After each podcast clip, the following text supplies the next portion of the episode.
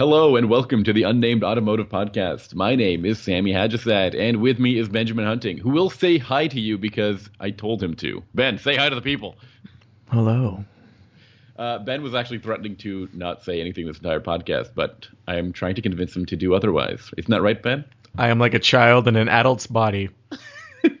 ben and I are a pair of automotive journalists, not children in ad- adult bodies, although that might be a way to describe us as well. Um, we have a lot of really interesting cars to talk to you about this week, and we're going to just uh, start it off. I had the new Infiniti QX80, which is a giant truck. Ben, what do you want to know about this thing? Well, I want to know just how different it is from last year's version of the truck. Okay, here's what it did. The, if you were to describe the QX80 in past years, you would say, geez, that's not a very pretty truck. I don't. You know, people say that, but I've never, I've never had a hate on for how it looks. I thought it was ostentatious, but mm-hmm. what vehicle that size isn't ostentatious? I think the Lincoln Navigator and Cadillac Escalade and the Mercedes GLS aren't that obnoxious. Okay, so uh, the GLS is totally anonymous looking, but the Escalade, come on, that isn't that is an in your face vehicle. It's just so big. the Escalade looks. Oh, so and it's so it's okay to be ostentatious if you like how it's ostentatious, but there's degrees of brashness. I'm trying to figure out who thought that the Infiniti QX80 in the past looked good at all. Well, I didn't have a problem with it, so fight me. But you, you didn't say looks good. You said I don't have a problem with it. That's neutral. Are you fishing for compliments for a vehicle you don't even own? Anyways, what Infiniti has done with the 2018 model is they've uh, improved the front and rear end styling. They've gotten rid of the portholes, only to replace them with nice looking vents. Um, and they've spruced up the interior pretty significantly and made it also a little bit more modern in terms of the types of entertainment features that this car can get. So, how um, when you say more modern for inter- entertainment, is it still have that same corporate Infiniti Nissan uh, infotainment system? It has the Infiniti infotainment system, but that's not what I meant. Um, I meant that you can get these really sleek um, two HDMI screens in the in the back of the car um, with with headphones and HDMI cables and Wi-Fi, so that you can uh, entertain people back there for um, periods of time. It depends how many box what box set of DVDs you own. Okay. Gilmore Girls. What can I tor- can I torrent? Can I use torrents? Uh, I'm sure we can find out a way to do that. Can Maybe I install XBMC? We should, Kodi. That'd be great. Um, the other thing I like about this car, though, is the the the attention to detail with the interior um, is amazing. This is a car that really puts um, interior quality above anything else. I love the way the stitching looks. I love the way the leather feels. Um, the car has now wider side sills so or side steps so that you can get into the car a little bit easier. Um, Additionally, there's one more funky feature. It's got one of those camera screen rear view mirrors. So there's a camera on the back of the car, just on the inside of the rear view, the the rear hatch, that will display a feed to the front rear view mirror or the, the driver's rear view mirror, so that if there's a lot of things in the back of the vehicle or passengers blocking your view of the rear the road behind you, you can just flip this button and see what's going on behind you. Okay, so there's still a normal mirror there too. Yeah. Okay, yeah. good. So you'll you'll recognize this as being something that I think was introduced on a Cadillac and a Bolt uh, and the Chevy Bolt in the past. Yeah, but the Cadillac also, the Cadillac one is quite different because it's actually a wide angle camera outside of the vehicle. This doesn't have that wide of an angle, which is what kind of bugged me the most. Um, so it's really useful for for in that specific use case scenario. While the Cadillac ones seem like they can be used almost any uh, anytime while you're driving. Um, Infinitis also usually come with a ton of driver assistance features and safety features, and the QX80 is no different. It has that great 360 view, uh, 360 degree camera, which allows you to park this car really easily, even though it's the size of a house. Um, and there's also that really good adaptive cruise control system that can see two cars ahead of the car, uh, ahead of you, so that it can prepare um, emergency braking or adaptive or just normal braking um, much quicker and smoother. So is any and of that new? Is is this all new equipment? No, none of that is new. Okay, so, so what's new what, about this vehicle? Why why is it significant? Not very much is new. It's gotten refreshed. Um, it um, it still has the same 5.6 liter V8. It still has the same seven speed um, automatic transmission. It has a rear leveling, uh, auto leveling suspension setup not much is new about this car, man. Uh, that's kind of what bugs me the most about it. Well, you know, not much is new about the Escalade either. So it's it's kind of I think the only vehicle that's really new in that segment is the Navigator, which is new for next year or this year, Mm-hmm. however you want to look at that. But here's the thing about the QX80, and I'm not gonna. I'm, I don't want to. I need to be clear about this. Even though it's not new or doesn't have a lot of new going, not a not a lot of new stuff going on inside of it, it's very affordable for what it is. It starts at 65 grand um, for rear wheel drive models, and then 68 grand for four wheel drive models. While the Escalade and Lincoln are both in the seventy thousand dollar range, um, and I think even maybe the Mercedes is closer to 80 grand. This is this is much more affordable than those two cars, and I think it still carries um, really high quality, um, a really high quality motor- motoring experience for the Yeah, user. I, I like the QX80. I like how it drives. I feel it's it feels very high end. Like you said, the interior. I used to feel like it was the nicest interior in the entire Infiniti lineup. I haven't been in the new one that you've been in, but the previous year's model, just the the execution and the quality of the materials, very very on on point for I think the the audience that Infiniti's going after. The driving experience is kind of where the car has been let down. Um, although the V8 is very good, I found the steering to be very light, and I don't think that combines well with a big, wide car like this, especially one that can get caught up in in gusts of wind, and you know the car can kind of can kind of start moving a little bit more, or when you have to make so many minor or small corrections to make sure that you stay in the middle of the of the lane. Um, so I don't like the light steering, but I think some other owners will probably appreciate it because it's such a big car and they expected it to be kind of big and unwieldy to drive. So you're saying it's easy to park, but it's unwieldy when it's underway. Yeah, that's what I think. It requires a lot of corrections while driving. So does does the infant does it do well? Do people buy this truck? Because I know that the the, the full size SUVs they really don't sell that strongly. I mean, their day has kind of come and gone. All the truck based like the Escalade, the Tahoe, the Suburban, they sell okay, but it, it's not like the avalanche of sales they used to have. That that kind of has all been soaked up by the smaller SUVs and crossovers. That's a really that's a, that's a reasonable question. Um, so the QX80, let me see here. Sixteen thousand last year, fifteen thousand this year. Yeah, so it's clearly going down in the U. Those are U.S. sales, right? Yes. So what I understand is that they are quite happy with the sales of the vehicle um, in global markets, and that's where they're they're hoping to make a bigger splash. Um, I suppose we've been talking about crossovers for a long time. Um, Full size SUVs are no longer as lucrative as they used to be. I think they're still lucrative in the sense that it doesn't cost a lot to make them, so I think the profit margins are higher, but the volume has definitely dropped. Okay. But I think other markets are picking up on, on these things. Um, apparently, they're very popular in the Middle East. They're very popular in China, um, and or in Russia, sorry, um, and in some southern areas as well. I'm not quite sure, but I think maybe um, some spots below the border. So uh, below the equator. So I equator? there- yeah. I'm sorry, I can't quite. I, I'm not quite sure. I want to say Brazil, but I don't think that's it. So. Well, I can't Uh, think of any other country below the equator. Well, thanks, Ben. um, what else do you know is, about this thing? Is we- Australia a country? Here we go. The global SUV market. Australia is a country, yes. The global SUV market is accounts for apparently 2.2 million vehicles every year. Okay. That's in the world. Okay. Um, which is kind of interesting considering I think F-150s sell like what a million a year in US in the US alone. Like 800,000, I think. Okay. Um, they say it's a fra- one of the fastest growing segments globally, and the demand just increases. They say the significant demand for this thing, not only in North America, but in the Middle East and Russia. And Which, so they're. and just to be clear, the Middle East is above or below the equator. above, I believe. Is that what? What is? But doesn't middle mean Just on top of it. or to the side? I don't know. Unnamedgeographicpodcast.com. Right. Um, what else do we need to talk about this thing? Um, You tell it is- me. uh, I'm I'm having a tough time just coming up with what this thing really um, really delivers. How about this, Ben? You're gonna love this. The leather is now soil and stain resistant and will resist denim dye transfers. What's denim dye transfer? It's when you wear your denim jeans um, or your denim jacket and um, it rubs off onto the leather. And that So can you're happen- you're saying the Canadian tuxedo is no longer a threat to the Infiniti QX80? that's exactly what I'm saying, and I think that's huge.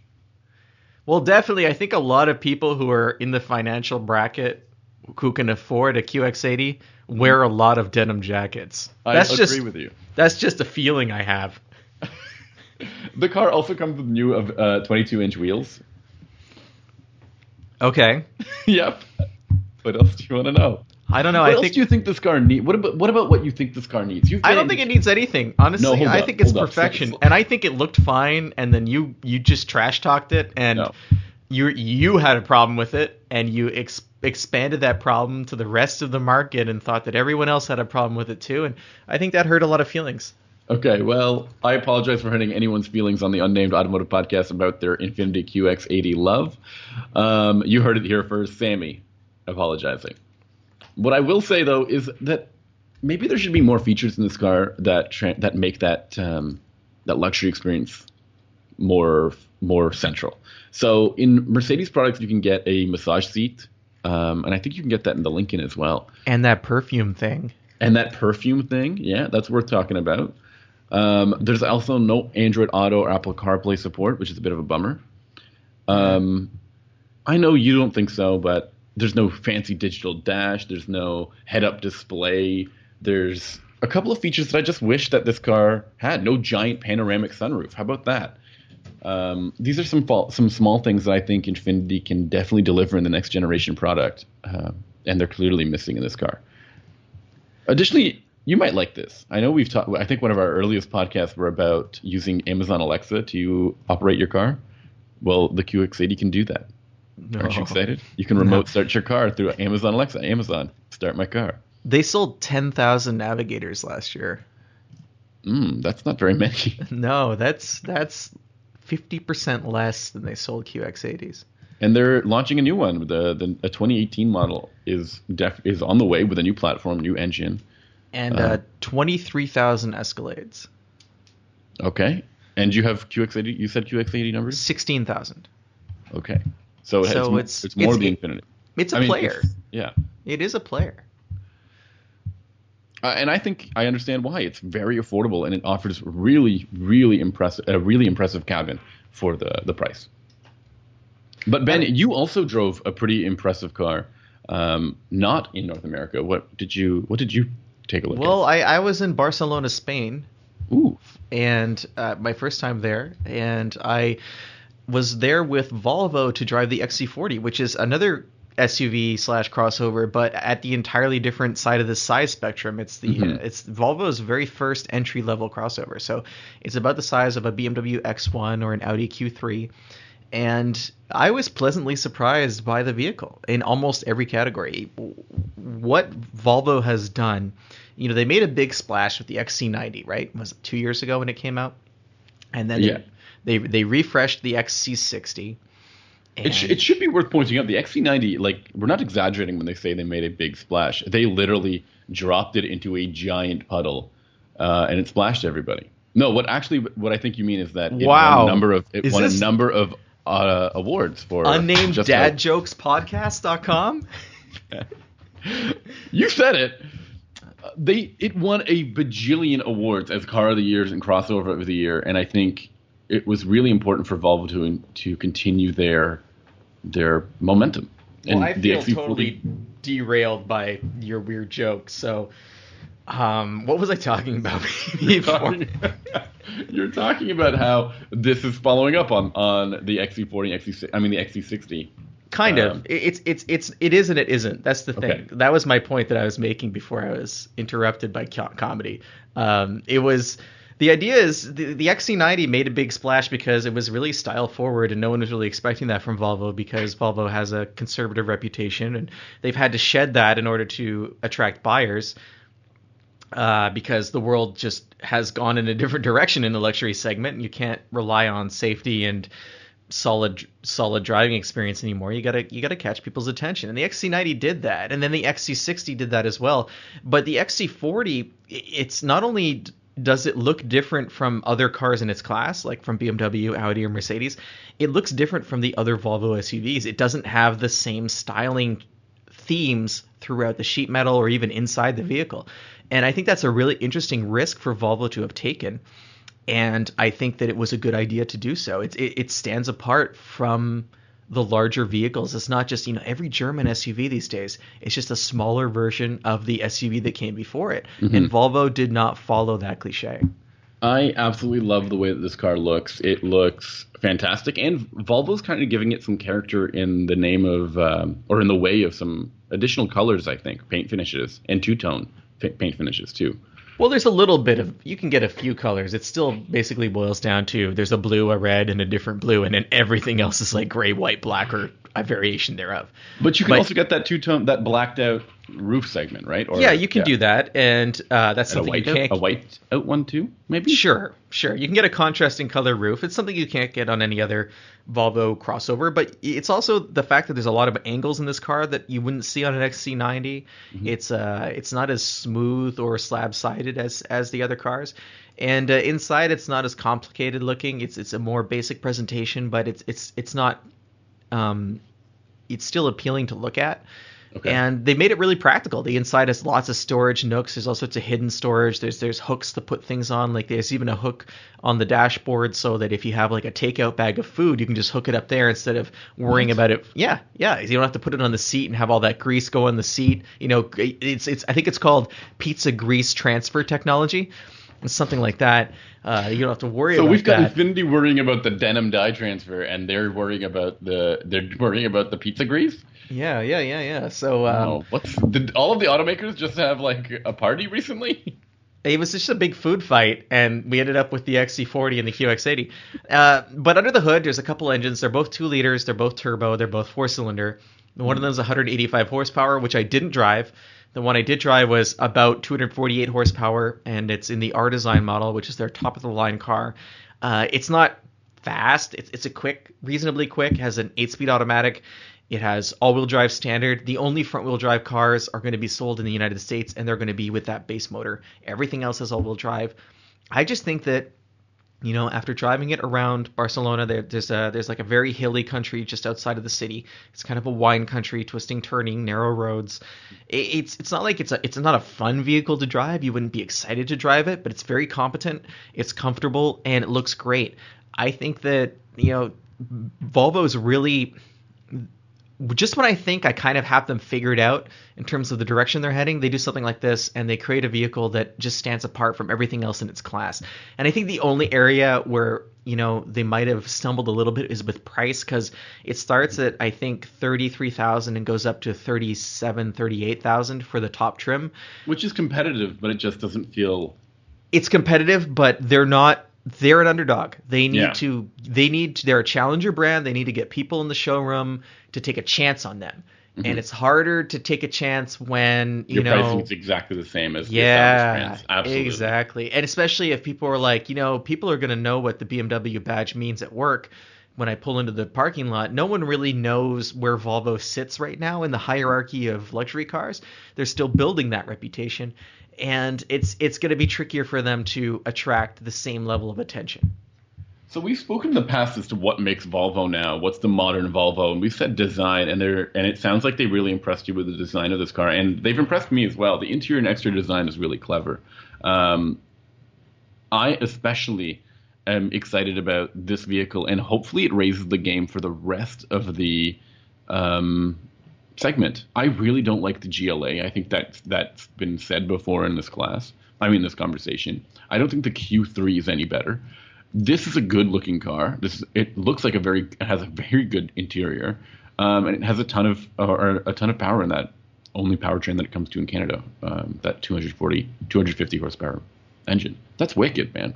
Yeah, it, it you know it's it's like the X1 and the Q3, they're perfectly fine. They're just not great. They're not exciting. Mm-hmm. They don't look great. They look very anonymous. And Volvo was like, hey, here's something that you can show off and legitimately is stylish. And it's not a car that's just like, you know how some vehicles.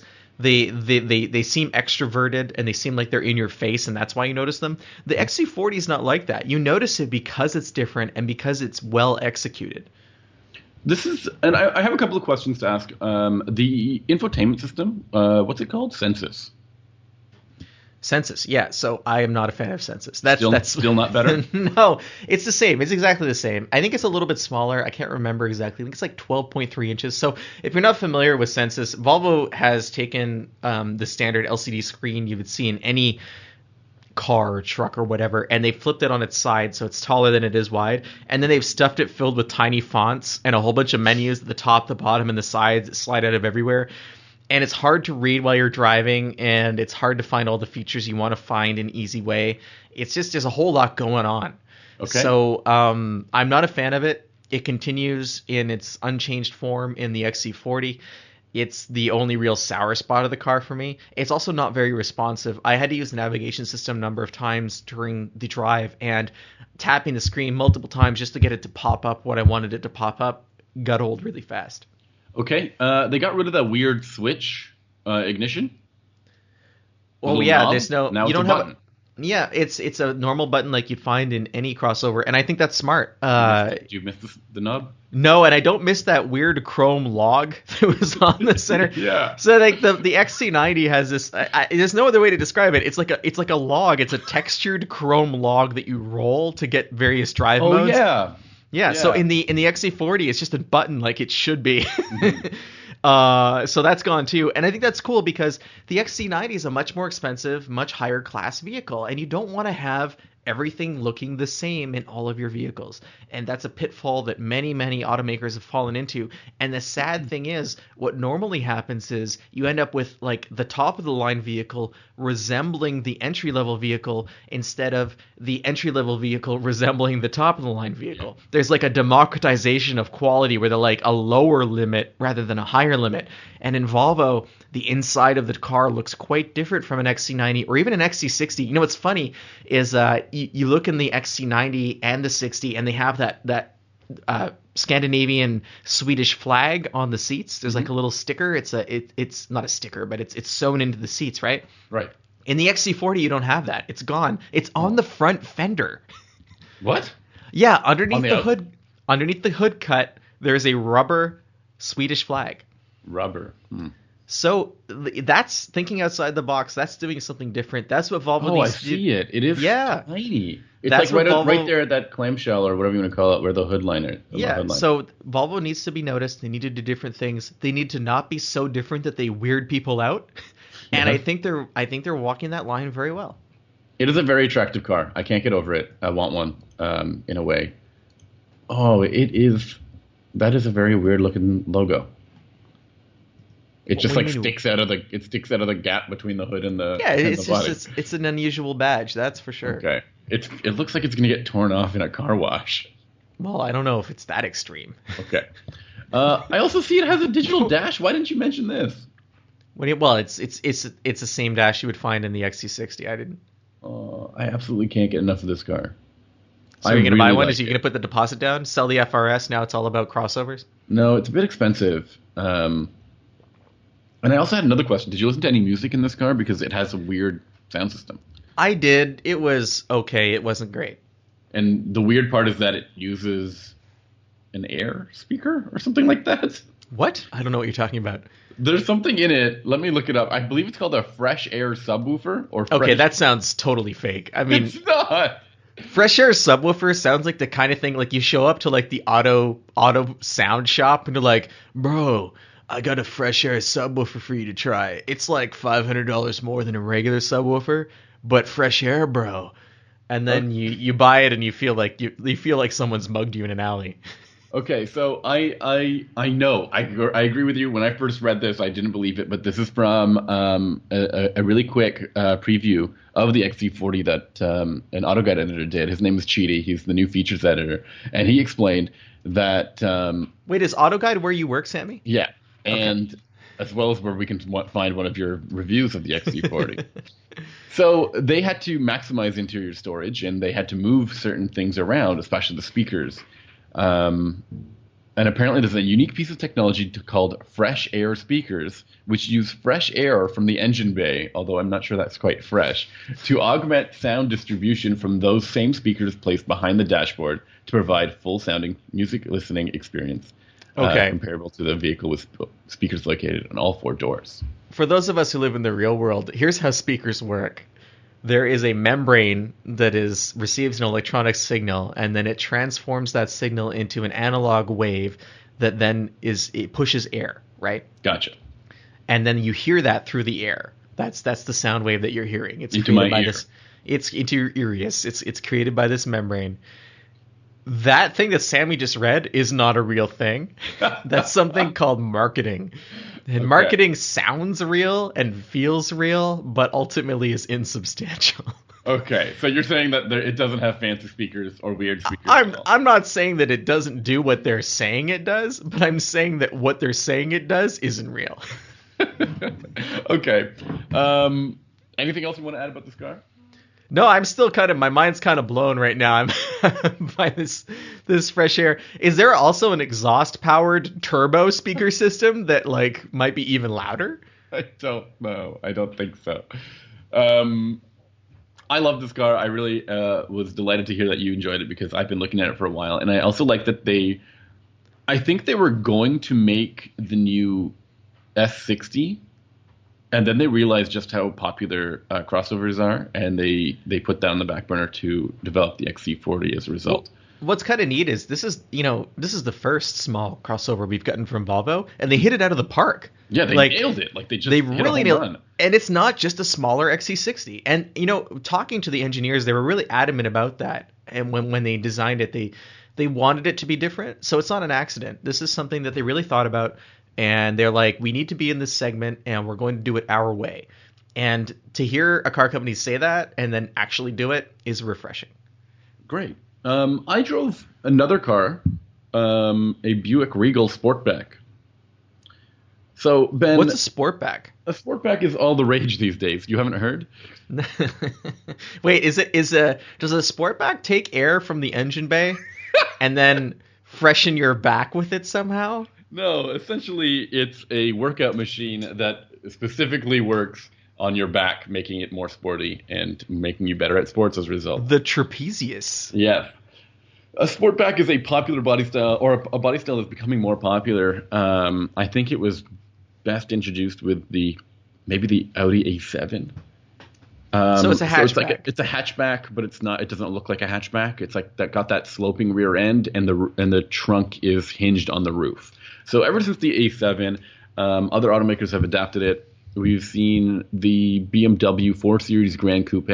We've seen the new Kia Stinger, um, as well as the Audi A5 Sportback. And I'm bringing up all those cars because they're pretty much what the Buick Regal uh, Sportback is is targeting in a way.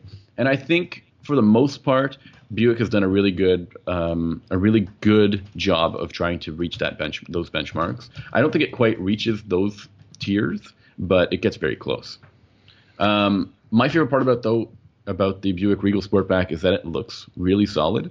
Um, I think it was a year ago when we saw the Avista concept, which was a coupe that Buick immediately told us that they weren't going to make, but it was a very eye-catching vehicle, and it really surprised everyone what can be done with a new Buick design language. And ever since then, I think Buick has really started delivering some really good-looking cars. The Buick um, Regal is is the Buick Regal Sportback is definitely um, the best looking car that they might have on the market right now. So do you th- how do you think this is this a car first of all that was designed for North America or is this a car that was really intended to sell in China, which is kind of where Buick's primary focus is these days? I think it is designed to to sell in China for sure, and that can be seen with just how much space the car has, um, especially in the in the rear and in the cargo area. And for people who um, who want, were wondering why that has to what that has to do with China, apparently there's many chauffeur-driven vehicles in China, and um, even cars like this can be chauffeur-driven. Yeah, I think there's a there's a three series and four series extended wheelbase cars that that have more rear seat room for that reason in that market. So, what do you want to know about this car? I, I'm. It's it's a new generation product. It um, I think was developed with Opel in mind, but since then GM has gotten rid of the Opel division. Um, I And what does that mean for Buick? Like, what happens to this car now that you know the brain trust behind it kind of has been severed? They are adamant that this will not change. This did not change the development of the car and will not change the future of the the Regal. Um, and I think they learned a lot of lessons from Opel. Opel was one of the better um, divisions I think that General Motors had. Uh, it was a European car maker, or I, th- I suppose German is the best way to describe it, um, automaker or brand, and they operated a little uh, kind of independently from the rest of GM, and they delivered some really good cars in the past. The the previous Regal, which was a really solid driving car, um, was an Opel Insignia, and this is this follows the same path as that.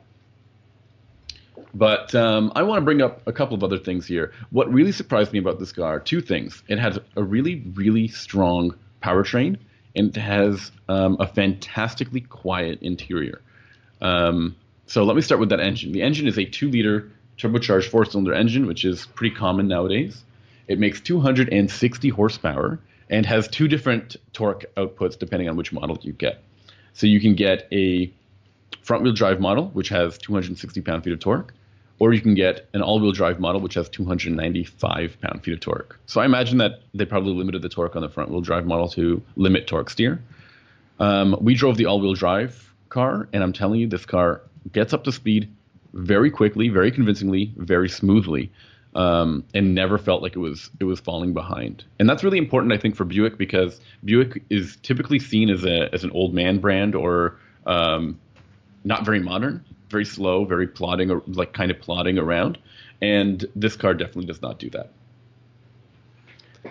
The car also has a nice eight-speed automatic transmission. I know I'm blowing your mind here right now. This reminds me of me talking about the Eclipse Cross last week. The Eclipse just, Cross. You're just like, uh huh.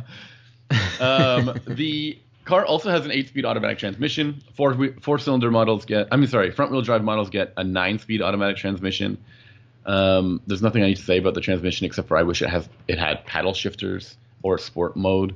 Um, the car was very eager to change gears, um, and especially when it's as well designed as this car was, I would have liked it to have a sport mode. And I'm usually actually against sport modes, but um, in this case, I wanted something that could have used the full potential of this platform and this powertrain to give me something that was a little bit more fun.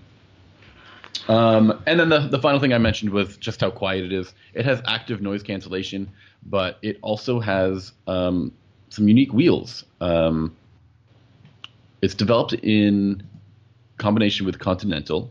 There's apparently a foam lining inside the tire, which helps absorb certain noises um, and helps the cabin helps the car sound quieter and feel quieter as a result. Sounds sounds expensive though. Like if I was going to replace those foam lined wheels, I I agree with you. I haven't found out just how much these tires are to replace and whether any of these tires like I have to get these Continentals in order to get that experience, which is probably the case. Any questions, my friend? Not really. I feel like I'm kind of. I feel like I need, I've learned all I need to know about this this vehicle. It, it just seems really niche. Like, um, Why? I've kind No, of no lost way, track. It- I've what lost if, what track if I of tell you what- how cheap it is? I've lost track of what Buick's doing over the last few years. Like I was really into the Regal uh, before the redesign, Mm-hmm. and you know now now that the I was also into what was the subcompact or the compact car that they had. The Verano was a good car, Especially with the And- turbocharged engine. Yeah, and now it's gone, gone. and the Regal is different. And I just, I guess I'm trying to figure out where Buick's going. I, the last Buick I drove was the Envision, which I believe we drove together two Yep. years ago. Yeah. And uh, Would you Yeah. laugh if I told you that this car has more space in the trunk than the Envision does? no, I, I, that that seems totally plausible. And it, nor total space than the Envision does? That would seem a little weird. Isn't that crazy? 60 cubic feet in this thing when you t- when you fold the rear seats down. We even stuffed a full size bike into the into the back seat of this car, into the back of this car without needing to remove the wheel. Which I think Where'd you get the bike? Where'd you get the bike? Uh, we were in Austin, Texas, and it's full of hipsters, so we just took a fixie. Um, what else do I need to say about this? It's very affordable. It starts at under twenty six thousand dollars, um, which is pretty impressive. yeah, I think that at that price, I mean, you're going to be accessing a whole group of buyers who might not have felt they could access the sportback styling before. Because I can't really think of another car in that price. I, how much is the Kia Stinger? I think the It Kia starts Stinger around is 30, 33, I think, or thirty four. really. I thought it was cheaper than that for the for the two liter. Anyway, um, that would But probably that's I rear guess wheel be- drive as well, and some people might uh, want to associate the sport back with some sporty driving dynamics, and I don't know if the Buick quite delivers that. Maybe. But if if you're style first, then it's it's an accessible price point. I honestly, I can't get enough of the styling of this car. I think it's a really cleanly designed car. Uh, that's something that I don't think Buick was well known for. You used to see portholes and vents and other, you know, weird design elements in the car, and this thing doesn't have any of that. Additionally, they got rid of the the handle at the back of the car. Uh, instead, you just tap the the Buick logo, and the trunk pops open, which is kind of cool. I love that. I always love those like secret buttons that you have to press or you have to. But does it work if it's covered in ice? Um, it's just a button. It's not like uh, it's not touch sensitive. It's Okay, not like you, said like tap the logo, so I was like, No, it actually you have to depress the logo. And okay, that's cool. Yeah, I know know. behind that. So I really loved that. Um, there's also a couple of different models of Regal coming. The Sportback is just one. There's also going to be the Tour X, which is like a, a raised wagon, something kind of like the All Track or the All Road, which both seem very similarly named. Um, the Buick. Uh, it- so this is not coming to Canada, which is a big bummer for a lot of the Canadians who might be liking that body style or wagon body style. And if you want something more sportier, which is what I was hoping for, you can get it in the Buick Regal GS, which uses a six-cylinder naturally aspirated engine. And is the GS front wheel drive only, or is it all wheel it's, drive it's all-wheel drive, but from what I understand, they still haven't given it paddle shifters. That's a little weird because it used to come with a manual transmission. I know the the manual now. cool too. Well, it was it was cool. It wasn't easy to drive. Um, it wasn't the smoothest manual, but it was a, it was a great looking car. Wasn't that a front-wheel drive GS? Too? Yes. Yeah, it was. So yeah, weird. only only manual with front wheel drive. So Buick says that their strategy though is to go after the white space that no one's ta- no one's thought about. They still offer a front-wheel drive um, convertible, the Cascada. That's actually the oldest product in their lineup, which is crazy. But the craziest thing about the Cascada is if you ever look inside the cockpit, there's 600,000 buttons. It is it is just nuts how many buttons there It's are. just made up of the entire dashboard is buttons. I remember when I went, when when it was unveiled in Detroit a few years ago, and I saw all these buttons, and I'm like, "Whoa!" Is is I asked the Buick rep, uh, "Is that going to be the production car? Like, is it going to have all of those buttons?" And they're like, "No, no, no, don't worry. That's that's just the because it's based on an Opel, right?" And they're like, "That's just the Opel interior. We'll have a, a North American one that's different." And then they put it on sale, and it was exactly the same. Um, yeah, no, I mean, like I said, they have all these weird, weird cars that no one else w- w- is offering. So I don't know who else has a front-wheel drive uh, compact um, convertible. It kind of replaces what the Volkswagen EOS used to offer. Um, there's also the Encore. The Encore has to be one of their best-selling cars. It's a tiny subcompact Buick crossover, and they've always surprised at how many of these things sell, which I think is is quite high up there. So they're always offering new, weird, niche things. They're trying to get people into their into their um, their dealerships, and I think they're doing a good job with clean design, unique body styles, and um, quiet interiors that are really surprising. I really wish the interior had better quality. There's a lot of chrome. as- There's a lot of chrome um, elements and trim bits. There's also some hard plastics in there. Um, the infotainment screen is like, I mean, am I am I petty for complaining about an eight inch infotainment system when like smartphones are all eight inches now, so they're huge? Like, my, I feel like I want a bigger screen. It also has Well, a really you know, dated looking gauge cluster. Yeah, it's it's GM's really not keeping up with the gauge cluster game. I, you know, you look at something like the Cadillac ATS and and the ATS-V, and they have these completely uninspiring, boring gauge clusters. And then you look at something like the CTS, which has like a way nicer gauge cluster, and you're like, well, why not make it at least an option on the more entry level cars? And I also want to add one more thing. You know, Buick and GM has this OnStar stuff um, where their cars are like internet connected. They're also going to offer something called the marketplace, which is a shop or a store within the dashboard of the car. Don't And get me started on the marketplace. What do I do now? I. you can finish your sentence. Uh, um, so you can pre-order your coffee before, uh, through your car. You can reserve a table um, at a local restaurant. You can um, order some takeout, like uh, from a wings shop, before you get your wing before you get home. I think that's really cool. Um, some people have concerns about it being distracting. Some people have concerns about it um, being um, just shoving more corporate stuff down your throat while you're driving. Or I'm gonna I'm gonna be honest with you. I'm gonna be honest with you.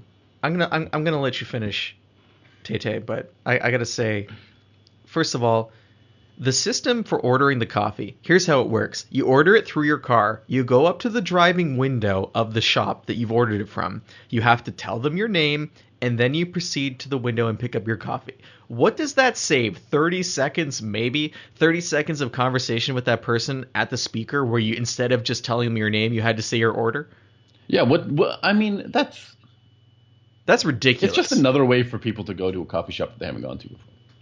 I I just think it's I don't think anyone wants this. Um, it's just another hey, we can do it, so we did. Okay. Um, I agree with you on that. I don't know how. I when I first heard about it, I didn't know what the, I didn't know what the, I didn't know what the use case was. So I have something that I wanted to talk about that's not related to the Buick car, if that's okay. Okay. Um, it's uh, unless you had more to say about the car. No, go ahead.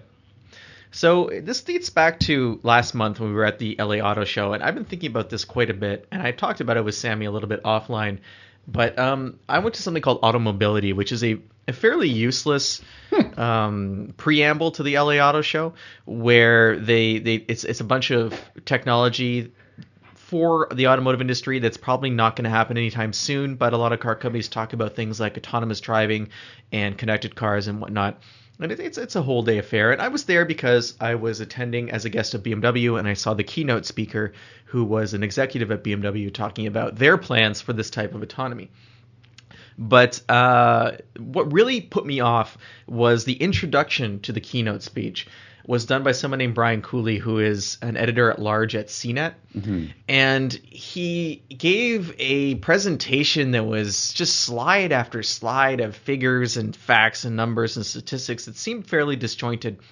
But the thing that bothered me the most was at one point during the presentation, he was discussing autonomous driving. Mm-hmm. And he mentioned the downer media.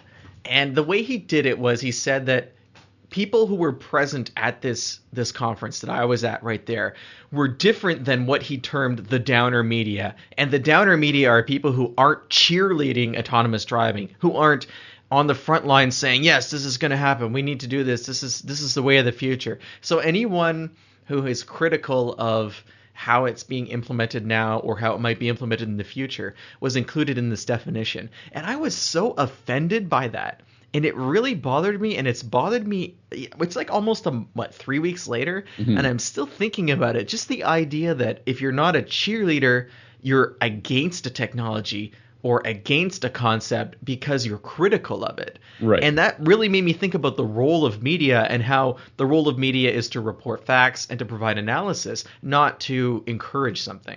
Uh, you know what? I'm first of all i'm glad you got that off your chest because i know that's been bugging you a little bit um, and I kind of I agree with you, but I also know where he's coming from, and I don't think he worded it very correctly at all. Actually, I don't, and I don't think you should call out the media for doing what they are supposed to do, which is to provide critical analysis on what's going on in pe- in people's world. Yeah, and it, it, I was offended that he he implied that because I was attending a conference about a certain topic, I was a wholehearted supporter of that topic. No, absolutely Instead not. Of trying to learn more about it, right? Exactly, exactly, and that's not how it was presented at all. And, and I think that sorry, that's a really dangerous attitude in the media that I'm seeing more and more of. It, it becomes an adver- adversarial kind of attitude where you have people at two poles, people who support something and people who don't support it. When in reality, journalism is supposed to be something in the middle where you present both opinions and you let the reader decide. And that seemed to be completely absent from this point of view expressed by someone who was introducing the keynote speaker at Automobility. And I think that's irresponsible. Yeah, uh, I agree with you, and I also think that the, it's it's 100% there that especially when it comes to autonomous vehicles, and I think other um, really sticky subjects like electric vehicles or electrification or um, fuel cell vehicles that there's always this mentality of us against them. And that's not the case. These it's not it's not helpful. No. It's, you're not you're not helping anyone. You're not you know what? Like the only way something gets better is if it's exposed to the world and then that world provides feedback and then another development cycle occurs and then you do the same thing again and again. That's it's an iterative improvement. And to, to just say that you have to be evangelical about a topic in order to encourage it to the marketplace is ridiculous that's a really important. I, am telling you, feedback is what makes these things better. And um, honestly, we, I want to like um, autonomous vehicles. I just don't know how they'll. I don't know how they'll work. I don't know how they'll actually do their job. Um, I, you know, I, I, don't many... think it's a. Is it a matter of liking them though? I mean, it doesn't matter if we like them or not. The the technology is the technology, right? And it either exists or it doesn't, and then we report on it. Right. Uh, anything else you wanted to bring up? I remember you mentioning uh, when we were when we were getting ready for this that you had something that you wanted to bring up and maybe lighten up the mood. Um, and I think. Oh yeah, so so Porsche is doing something that I think is hilarious um, and and fun. So I don't know if you remember last year was it we were talking about smart hobos. Mhm. Audi's smart hobo system. For those of you who aren't fanatically following all of our podcasts, Audi created this virtual beehive technology that they were studying, and it was fascinating and absurd and and something Audi is really good at coming up with these tangential technological initiatives. But Porsche kind of is is right there with them with something called the uh, it's it, it's it's I, I believe it's called Turbienchen. Turbine Chance. Yeah. Yes. So tur- tur- Turbienchen is honey that is produced by 1.5 million bees at the Leipzig uh, Porsche facility, That's where they set up t- they set up 25 bee colonies in the off-road area at the factory in May, and so the uh, the bees they're, right now they're hibernating. They're going to chill out in the off-road area, but they've managed to produce a huge amount of honey. Um, I'm going to try and find the exact number. Oh, sorry, 400 kilograms, which is about 900 pounds of honey, and it's lime blossom honey. Okay. And it's for sale at the customer center shop, which I've actually been to, and it's called Turbienchen. Right. So if you want Porsche lime honey, you can get it for I, the price is not. It, it comes in these cute little bottles, but these are these are Porsche bees, and uh, it's anyway. I think this is fun. I think that more car companies should be friends to bees, and I would totally support this honey by eating it. What do you think? Um, what do you? Th- do you think it? Ha- well, I didn't know that. I didn't think that Porsche should have been. I thought bees were Audi's thing. Like that's my that's my jam. I'm like I'm you know what? that. Bees are everybody's thing. Really? And yeah, I think they're important. And the sustainable pasture concept at Porsche Leipzig all, is also home to many other wild animals, including birds, amphibians, hares, deer, and bats. No cows. They're not making their leather from their own cows. I don't know. I think the bats probably eat the bees, which I'm not comfortable with, but I understand circle of life. Um, wha- so, uh, what do you have any ideas of what other automakers can? They should be doing the same thing. Like, should a company have cows on site that they make? You know, special Why are like you so obsessed with cows? I'm because I talking like about I bees. like I like what cows make, which is milk. So you want some? Oh, milk. Okay, I, I thought you were like you needed to slaughter the cows and like the, use the meat or Well, something. now that you think, now that you bring it up, um, or what else do what else do we or like silk, like from or or or wool from sheep? That'd be nice. I would I would be down with like some Land Rover wool, Land Lo- like yeah. from the Highlands of Wales or something. That'd be great. Yeah, I think that'd be cool. But I, you know what? Honey is easy to do. Just do it. Just plant that plant those hives in the field and wear a mask or whatever it is you have to do not to get stung and A and then steal the A mask won't protect a guy from being stung. A mask just What are you covers t- your face. Well, do you want to get stung in the face? I think it's with the rest of your put it with the rest of your body. They're not like, oh, that guy's wearing a mask. No, no, no, no. You don't understand the bee mentality. They're gonna go for the face, man. Um, so what do you think? Do you think um, the 1.5 million honeybees eh, when you when they're flying around it all at the same time, does it sound like a boxer a boxer engine? Why you always gotta bring up the boxer engines, man? They sound very funny, don't they? I I think that these bees are just doing their thing, and you're trying to make them political. And I thought it was fun that they made this honey, but now you're like making jokes about boxer engines and getting stung other where, uh, places other than the face, and I just uh, I'm I don't know. man. I think you're right. it's a I- hard world out there for bees. Colony collapse is a real thing, and Porsche's making a difference. So hats off to them. Buy this honey. Makes a great gift for the holiday season. Speaking of the holiday season, we're upon it now, and um, the best way to describe our broadcasting schedule over the next couple of weeks would be erratic. I think, Sami. Yeah, sporadic. We'll do it when we can. I think uh, I'm going on vacation. I'll be back after um, the the just before the new year, and I'm not sure what your plans are over the over the next few weeks as well. Ben, Just emptiness, just four walls and no furniture, and the winter wind howling outside. that sounds nice. Once that's done, we'll be back broadcasting, and uh, we're going to be in the Detroit Auto Show soon. But we'll have episodes up before Detroit happens in January. Mm-hmm. So to everyone who's listening, thank you for spending yet another year with us. This is, I think, we're closing in on 18 months of podcasting now. yeah. This is the 49th or the 50th episode, I think. And uh, we've really enjoyed talking with you and hearing from you. And if you want to talk back at us over the holidays, please feel free to do that. You can find us on Twitter. Sami's Twitter handle is Sami, uh, sorry, at Sammy underscore ha, like you're laughing. And mine is at Hunting Benjamin. And if you want to catch up with some of the previous episodes, or maybe even tell us which ones are your favorite, we'd really appreciate that. You can also see our entire archive of old episodes by going to our website. That's unnamedautomotivepodcast.com. Or you can find us on Facebook. Just search for Unnamed Automotive Podcast, and you'll see our logo and our Facebook page right there. And until then, we hope that you have a safe holiday season and you stay warm and you don't get stung somewhere other than the face. Bye, and thanks for listening.